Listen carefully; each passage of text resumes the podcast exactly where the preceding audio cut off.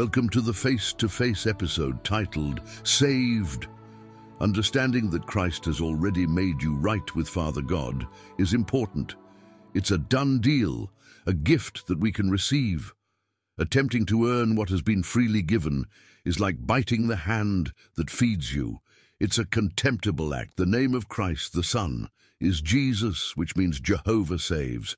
There's no need to wait to be better to earn God's love because that's not how it works. Repentance means agreeing with God, who declares that it is finished, and asking whether you want to receive the gift of life, his Son, Jesus.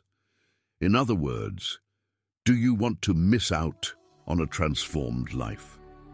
We invite you back to a new face to face episode every weekend. Feel free to share this podcast